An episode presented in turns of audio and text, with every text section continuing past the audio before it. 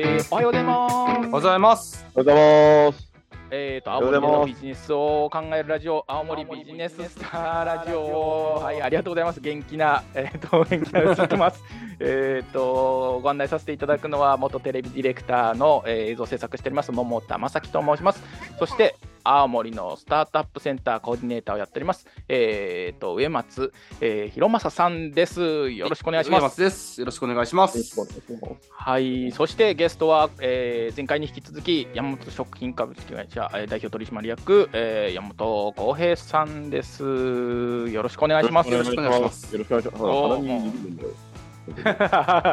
ます。そうはい、えっ、とお子さんと一緒にあの出ていただいております。ということで、えっ、とまあ前回えっ、とまさにねぶた漬けという、えー青森のソウルフードの会社だということで、えっ、とそういったことをご説明して、えー今回、えーまたそのちょっと広告戦略みたいなところになんか秘密がありそうだなというふうに思っておりまして、なんかそういったことが聞けたらなと、まあ青森っていう青森の企業でありながら、えっ、とまあ食品なので多分広告っていうところは多分気を使ってるんじゃないかなと思ってて、その辺ちょっとぜひぜひお伺いできたらなと思っているんですけれども、実は青森県民だからよくわかるんですけど、あのすごく CM が流れてるんですよ、テレビに。なんなんかその辺の、その、まあ、あの食品、えーの会社ですけれども、広告っていうのを、なんか山本食品っていう会社はどういうふうに考えてるのかなとかっていうのって、なんか、いや、ななんか流してっから流そうかなぐらいな感じですよね。ずっともともと流す会社なんですよ。もともと流す会社で、でなぜかっていうと聞くと、まあ、結局その、当当社の場合は、あの間に必ずその卸業者さんとかが入って、で各小売店さんに当社商品をまあ各販いただいてっていう形式を取ってるんですが、まあ、そのままやっても正直取り扱っていただくことはないわけですよ。って言ったときに、その末端の社に当社商品を周知いただくことで、まあ、あのエンドユーザーからの突き上げっていうのを狙ってるっていうのは前聞いてて、でまあ、実際、その面まあ、県内各量販店さんにやっぱしっかり置いてもらおうと思うと、やっぱりちゃんと流していく作業って必要で、うんなんか。先ほども冒頭に桃田さんがおっしゃられたように、まあ、ねぶた漬けって青森の方にとってはソウルフードだと思うんですけど、なので、もはやなんか、C、CM とかっているのかみたいな気もするんですけど、やっぱり大事なんですか？大事だと思います。ただ、んなんか前、昔なんかのケーススタディで、はい。とは言わないですけど、うんあの某みんなが知ってる有名企業さんで、うん毎毎年も膨大な金額、はいはい GM 流してる会社がなん,、はいなんかがきっかけで、ある年し、広告宣伝費ゼロにした時があるんですへえーと売り上げを落ち落ちそのままその分利益になったっていう話があって、へこれ直さなくてもいいのかなとかって思ったりもするんですけど、うんまあそんな世の中うまくいかないよねっていうので怖いから流してるみたいな。ああ、そうなんですね。なるほど。ななただでもやっぱりそのイニシャルとして商品をある程度とあのしてもらおうと思うとやっぱり周知するっていうのは、ーこれはもう間違いなく必要で、うん。その時に青森県内に配下し、まあ、商品を置いていくって考えるとやっぱり CM が一番いいのかなって。いう、なんかその CM 打ったりとか広告打つときに気をつけてることとか決,、ま、決めてることみたいなのってあるんですかね？まあ、毎回自分でやってますからねああー。だからあのただでも CM 制作の時はある程度やっぱりそのなんだろう、まあ、商品を覚えてもらうっていうのとあまり何でもかんでも詰め込まないみたいな話はある。のかなあーなるほど、まあ、確かに僕らその子供の頃というか学生の頃からずっと見てる CM でいくとかなりファンキーでそのインパクトのある CM が結構多かったんですよね。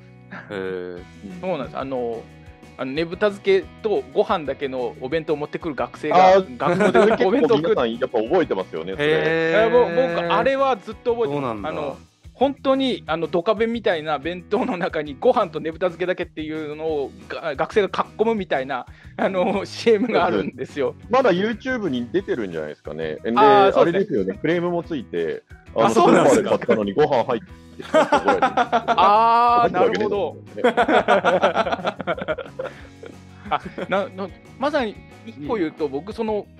このねぶた漬けをご飯と一緒に食うっていう感覚を植え付けたのは山本食品なんじゃねえなんじゃねえかなとかっていう風なのは僕ちょっと思ってたりするんですよね。ああ。まあ、あのでも人はだいぶやっぱ皆さん印象にあるみたいで、まあ、なんならもう一回リメイクしてもいいかなっていうくらいですよね。確かに。いやいいっすね、リメイク。面白そう。いや、本当、あの覚えてるぐらいなんで、すごいそうリメイクしたいものはな何本かあって、で他にもあの OL が、OL さんがうちの、あの、なんだっけ、お昼ご飯だったらみんなねぶた漬け食ってっから私も買いに行くみたいな、うんあるんですけど、まあなんかこういうこと言うとまた怒られるんですけど、あの、よくツイツイッターとかで、あの、すげえ大根だって言うわけですよ。その綺麗なおね、綺麗なお姉ちゃんのことを。うんうんうんそう。あんま言うなよみたいな話があるんですけど、でもそれが逆に に印象深いみたいで、いや、まあ、それもまたなんか一人、オーディションとかしたいですよね。まあ、今回、冬今流してる CM とかあれ公募なので、うん。うん今はあれですよね、なるべくその、なんていうんですか、こう、県民の人とこうん。う、せっかくね、莫大な金を、莫大っていうほどの金ですけど、結構まあお金投下してる中で、まあ、みんなで楽しめる企画にしたいよねっていうのはあうるんですよね。んいいですね。ぼ僕もちょっと思い広島出身なんですけど、思い返すと、やっぱじ地元で流れてた CM って覚えてますし、なんか今も帰ったらなんか流れてたりするんですけどね、たまに。うんで、じ広島出身の人と話すときとか、それ話すときもなんか盛り上がるし、あるあるとか話すとっていうので、テレビ CM ってやっぱ県民性とか、なんですかね、県民のアイデンティティじゃないですけど、まあ、ある種文文化なのかなっては思いますね、うんやっぱりね。そういった意味でリメイクってありだなと思いました。うんまあ、クレームつかなきゃいいんだけどな。そうですよねあ。あえてもっと棒読みにさせるとかしたら、なんか、役者さん怒りそう。でも、なんていうんですかね、あのこれ、あの単純に僕の感想ですけど、最近あの、ロバートの秋山さんががよくネタでやってるんですけどはい、クリエイターズファイルですね。そう、はいクレーターファイルあと、ネタで結構、地方の CM みたいなのをロバートでやるんですけど、ああの感、じ、意外とだからみんな、あのなんていうんですかね、育ってきた、今まで日本人として育ってきた、なんていうんですかね、この人生い あの DNA じゃないですけど、ああ、あるあるっていうのが染みついて、なんかそれが懐かしいが、意外とその、なんていうんですかね、トレンドになってるというか、あのうんブランドになってるようなことが結構地方 CM ってあるんじゃないかなと思ってたりするんですよね。うんちょうど去年の今頃、特番で、あの、まあいいのかな、俺。なんか、あの、有吉さんを騙せたら10万円みたいな番組があって、はいで、そこでロバートさんが作った CM どっちってのがあって、うんで、片方は CM が採用されました。あ、そうなんあ、ですか？山本さんのとこの。へえ。であの、鶴太郎のあの、ハゲの CM あるじゃないですか。ハゲって言ったら怒られるけど、鶴田ハゲ松林さんの CM あるじゃなはいいですか。はいはい。あれあれがよ、あれと、まあ、もう一つ、実際にロバート秋山さんが実際に作った CM。これをまあ2本、え有吉さんに見せて、どっちがロバートさん作ったやつ、あの、秋山さん作ったやつですか？うんていううんうん。去年、去年ですね、ーへー。ありましたね。うんいやーうんうん。なんか、なんで、ちょっと僕とかだと思うと、意外とだから、その、ちょっと大根とかでも、なんか、それが味があってみんな、大根、大根だよね。大あの、ツ イッターにしてる人がいるだけそうそうそう。山本さんは認めてないから。そうかあごめんなさい。八王子を認めることはない失礼失礼いたしました。失礼いたしました。だって自分で爆弾フリップ持ってな い。や、とんでもない。あと、ありがとうえっと、ごめんなさい、ちょっと話が変わるんですけども、さっきちょっと、はいあのーまあ、話にも出たんですけど、あのー山本食品さんって、まあ、その食品で仲卸で基本的にその、まあ、販売、販路を確保してるってなんかおっしゃってたと思うんですけども、販路っていうか、まあ、売ってらっしゃるはいはまあまあ、卸業者。問屋さんですね。あい間にうん。卸業者さんが必ず何かしら。はあのまあ、問屋さん。はいまあ、そう。ちょっと今の時代でいくと、その問屋さんを使わないっていう会社さんもあったりするじゃないですか。そのでも僕、うん。その多分卸業者さんを使うメリットとか、なんかどういうデメリットみたいなところもあって、ないそういうところがなんかいろいろあってとか、その卸業者さんのメリットみたいなのがあって、多分使ってらっしゃるんだろうなって思ったりもしてたんですけど、なんかそういうのって、なんか山本食品さん的になんかあったりするんですか？まあ、もともと聞いてると、その、まあ、その分営業マン抱えなきゃいけないっていう話があって、それをまあ、うん問屋さんがやっていただいてるっていう、そういうことが一つありますよね。うん。なるほどなるほどうん。うん。単純にやっぱそこが一番、やっぱ大きいのかなとは思いますね。ちなみに例えばそのなんか卸業者さんはそのどうやって付き合い方があ変わってきたとかどういうふうに変えてい,、まあ、変えていこうとかこのまま続けようとかっていうようなことってあったりするんですか？あの食品さん県内に関して言えば、もう今のまま、みんまあ、結構みんなで頑張ろうなんていいのかなと思ってるんですけど、まあ、県外になると、さっき言った CM がなくなるんですよ。ああ、はいはいそうはないってくると、はい。その、基本的なその営業戦略が崩れてくるって考えたときに、うん。まあ、なかなかやっぱり取り扱っていただくのも大変だよねっていうのもあるし、うん。まあ、先ほども言ったように、まあ、そそのスーパーさんとかに行くだけじゃなくて、まあ、今いろんな販路がありますよねって言ったときうん。に、うん。やっぱ最近、こうやっぱり伸ばしてる会社さんって、やっぱ製造小売、SPA 方式とかって言いますけども、うん。その例え例えば、まあ、大きすぎたんですけど、シャトレーゼさんとか、うん。あと、どこだろう、無人だとあの餃子の雪松さんとかもそうですけど、うん製造と小売がもう一体なんですよね。うん。うんうんうんそういうとこ、あと最近だと、あの、だっけ、あの、せんせんべい屋さん、あの、浜田のにある、なんだっけ、なんかまあいろいろあるんですけども、うんうん。そういうパターンが結構やっぱり伸びてるなっていうのが最近の業界見てて思うところがあって、うん。で、関東圏とかは逆にそういうふうなこと、まあ、すでにまあ既存のお客さんはいるんですけど、まあ、既存のお客さんの邪魔にならない範囲で、製造小売っていう新しい販路も作っていく必要あった方がいいのかなっていう感じでは今、思ってますね。それは実際今お客さんっていうのは仲卸さんって意味ですか、この場だと。あそうです、中卸さんとか、あと商社系の問屋さんとか、あのそうです卸さんはもうい扱っていただいているところに,、うんうん。に邪魔にならないような形なるほでの新しい販路の、まあうん、開発っていうのはいるのかな。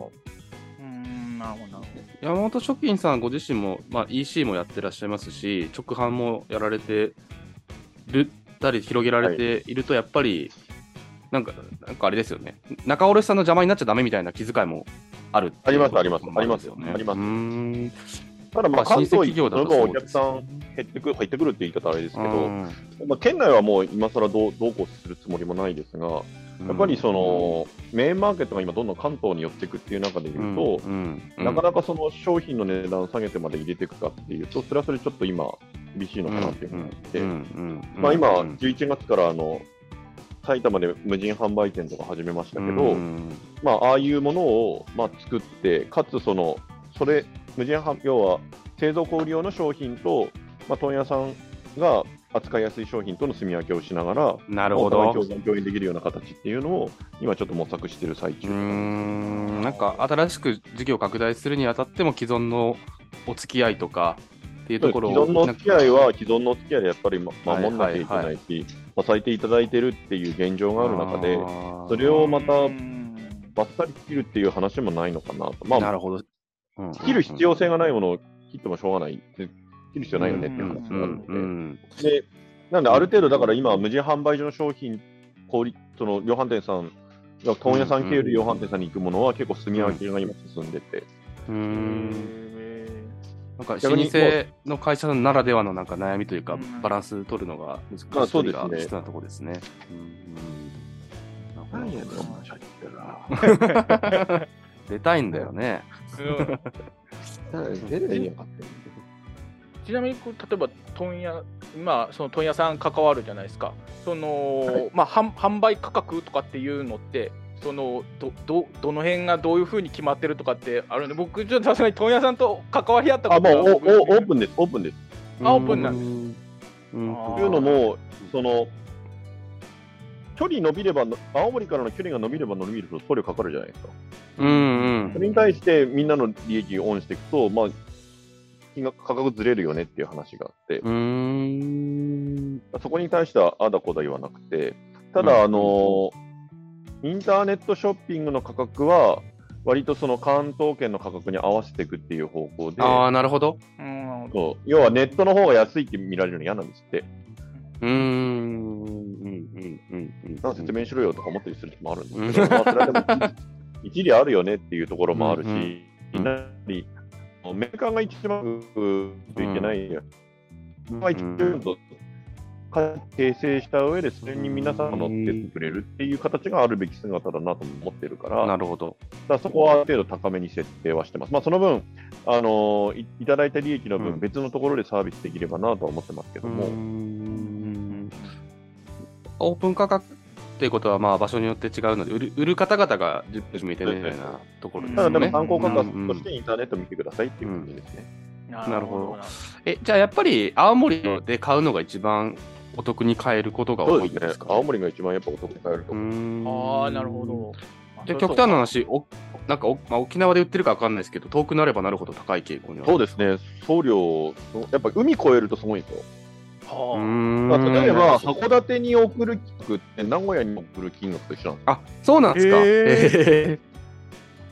ヤマトの価格とか見てもらえば分かるんですけど、でも海越えるって大変なんですよね。うーんうんなるほど、なるほど。あ、え、なんか青森以外で、意外とここで買うと、ねぶた漬けは安いぜみたいな地域ってあるんですか？あえー東京だと国際館、あああの、青森インク。はいはい。まあ、は青もう、県内価格にも合わせるんで、うちじゃなくても多分みんな安い。あ、そうなんすか。うんへえ、でまあ、えっ、と、今言った2つは、青森県とか青森、まあ、青森関連のアン都内のアンテナショップ。ですよね。へえ。は割あと多分安い。じゃあ、それはいいですねここに。青森住んでる、青森出身の。うんうん。そうですね、国際館と、その、どうだっけ、さっき言った青森インクはうん、うん。割と県内価格に順ああ、応してそうなんですね。えいや、なんか、あとは、あそうですの、野物ってあの JR 系の、ああ、ありますね。ああそこも、あでもあそこ最近ちょっと上げたかなと思って見てますけうーど、んでも比較的やっぱ JR だから抑えてるよああ、いいですね。なんか、青森出身の東京済みの方はぜひね、そこだったら。そうです安価ね、まあ、まあ、困ったらやっぱ国際館行くか、青森行くか行くかあいやいいっすねあああ、なるほまあ例えば、まあ多分いろんな商品、新商品も作られてるじゃないですか。うん単純にその新しいもの作ったりとかしたときに、値段ってどうやって決めてんのかなって僕は思っちゃったりど。してたんですけど。最近は特にその問屋さんに卸しますよっていう前提で、結構値段を決めてて、うんうんうん。だから問屋さんの取り分が多くなるような、そんな卸価格と、うん。あと小売価格っていう設定はしてます。うんうんうんうん。えー。なんか、物の、でもそれって合う商品と合わない商品あーそうなんですね。なかなか難しいところ。えー。要は原価高いとどうしもならんとうかあるじゃないですか。んうんうんうん逆にそういうのはもう直販にも持てちゃうみたいな。うんうん。なんかそれって全く基準なないないんですか？あの例えばなんか社内とかで。うんななんていうんですか、まあ、ここ ざっくりこれだとこれぐらいの値段で売れるんじゃね？とかっていうこと会議があるのかどうかみたいな僕そのあのそうですよね。なんか商品売る方っていくらにしたらいいんだろうって思うのかなと思ってたりしてて。基本的には各商品によって、多分各各材料とか各ジャンルによって違うので、うん。それはよく勉強してくださいねっていう話はあるんですけども、あのーうちとして必ずやるときは、必ず問屋の取り分っていうのはよくう考えてる、んうんううん。んで結構聞いてると、問屋さんの取り分何も考えないでおろそうと結構多いです。うんうん。で零細の人多いですけど。ななんか、前に同じようなお話をお伺いしたときに、この話すごく面白いなと思っていて、まあ、値段決めるときって大体こう、原価から積み上げ式でじゃあ利益いくら乗せてみたいな決めるパターンと、お客さん、もうエンドユーザーのの個人の 2C のコンシューマーさん、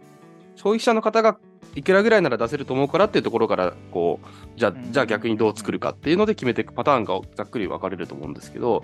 山本食品さんのお話だと、その、まあ、コンシューマーさん、消費者さんもお客さんですけど、仲卸さんとか問屋さんもお客さんって考えられてて、彼らがどう商売できるかっていうところから考えてるってところが、まあ、要は流通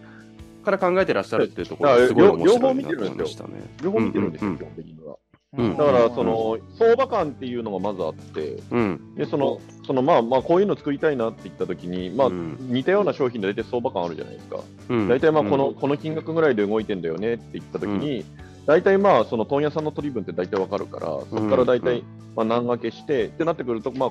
卸としてはこの金額で卸さなきゃいけないんだよねって話があったときに、そこそこからさらに材料費とかなんちゃらとか自分の取り分考えて、うん。最後組み上げていく。っていったときに、うんその組み上げていったときに評評価するじゃないですか。って言ったときに、ビジネスとして我々自分がそれやで成り立つかどうかって話があって、成り立たないんだったらそれやんない方がいいし、うんうんであんまそんなの考えないでやる人たち多いですよね。うん。うん青森の事業者多いなと思ったりするときは、うんうんうんうん。いや嫌にかけ率高えなって思うときはすげえあるんで。うんうんうんうんうん。もう素人の観点からいくとあのよ多分もう想像もしてないんだろうなと僕僕は想像ももう出てきてできてなかったんでうん。あのなんかそのいくらだから儲かるんだっていうようなことを、まあ僕もう多分一般人というか教えてもらったことがないえーで育っていくと、まあ、どうしたらいいんだろうなって漠然と思うんだろうなと思ってたりするんですよね。いや事業者ごとにいろいろ変わるんですけども、よくあるのは、うん。あの経経産省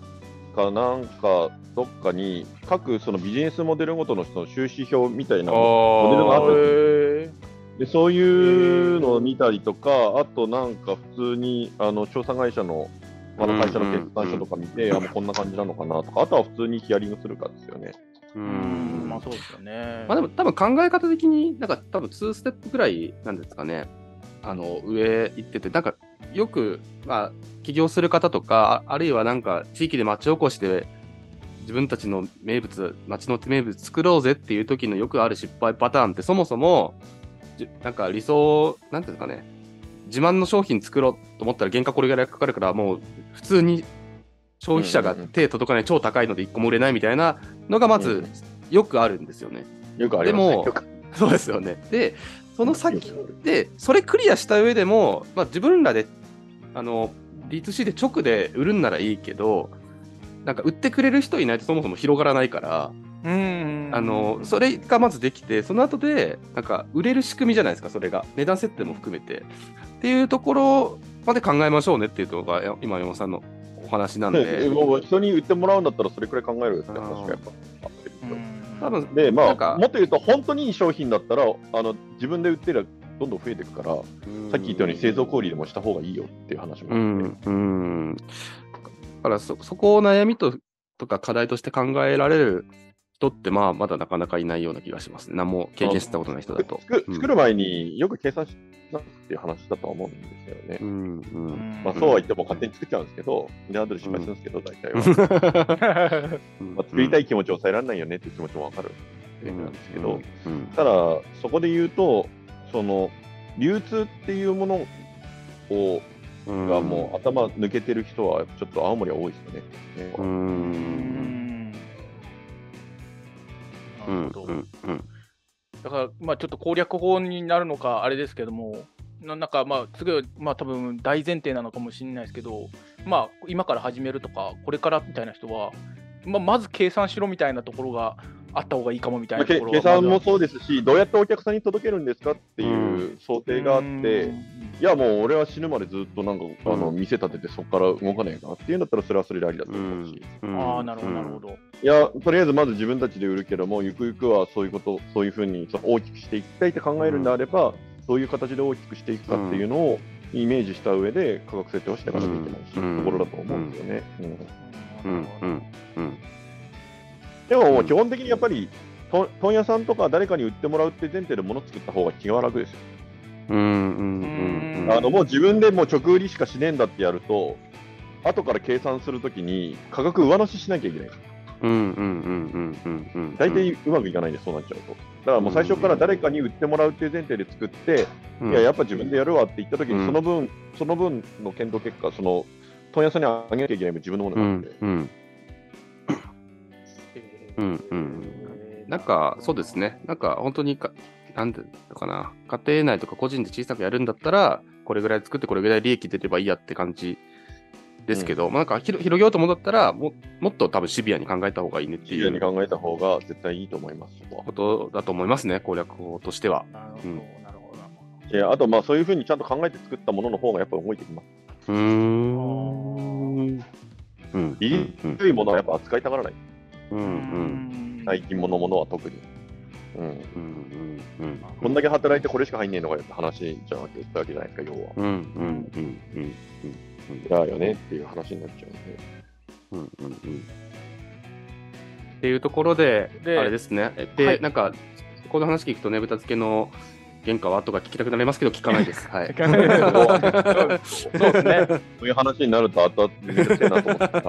はい。あのすごく時間も時間もいいところなので、ということで、まああのー、2回目はこんなところで終われ、えー、と1回終わろうかなと思っております。えーとまあ、次回以降、ちょっと